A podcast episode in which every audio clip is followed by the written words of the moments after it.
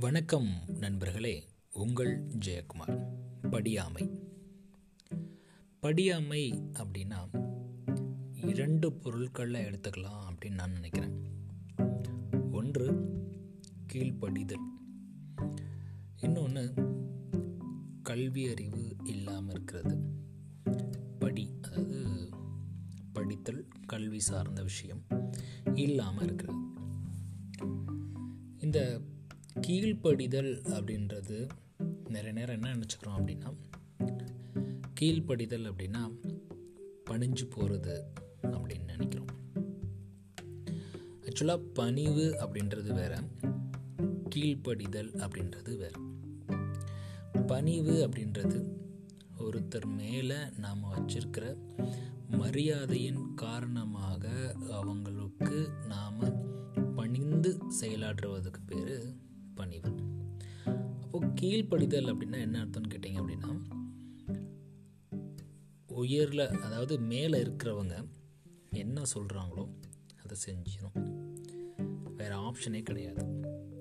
இராணுவம் மாதிரியான தளங்களில் இந்த கீழ்ப்படிதல் அப்படின்றத நம்ம நிறைய பார்க்க முடியும்.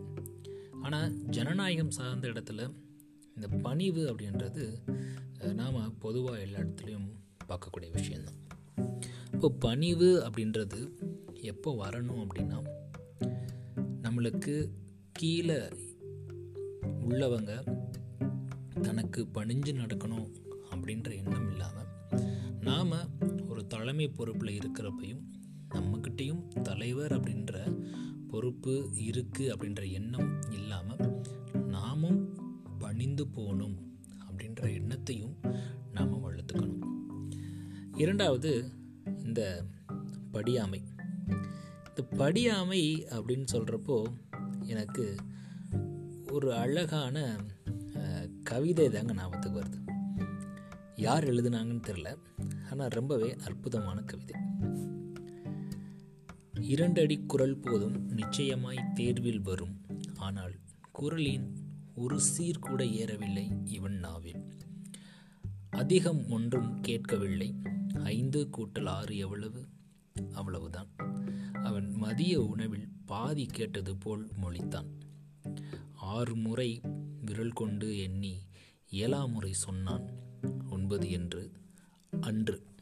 ஆனால் இன்று பத்து அடி தூர சுவர் நிறைய எழுதியிருக்கும் உணவு ரகம் குறையில்லாமல் சொல்கிறான் ஹோட்டல்களில். ஐந்து மேசைக்கு நான்காய் இருபது நபர்கள் ஆர்டர் தவறாமல் ரசீது போடுகிறான். கணினி தோற்று போகும் கணிதத்தில் தோற்று இன்று மேசை துடைக்க வந்தவனின் கணிதத்தில். இதை பசி துரத்தும் ஓட்டத்தில் தன்னால் ஞாபக சக்தி ஏறுது கணிதம் வசமாகுது மூடன் இவனுக்கு.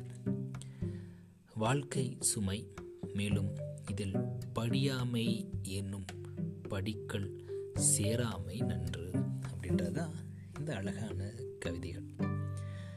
நன்றி நண்பர்களே மீண்டும் நாளை இன்னொரு பதிவில் உங்களை சந்திக்கிறேன். படியாமை.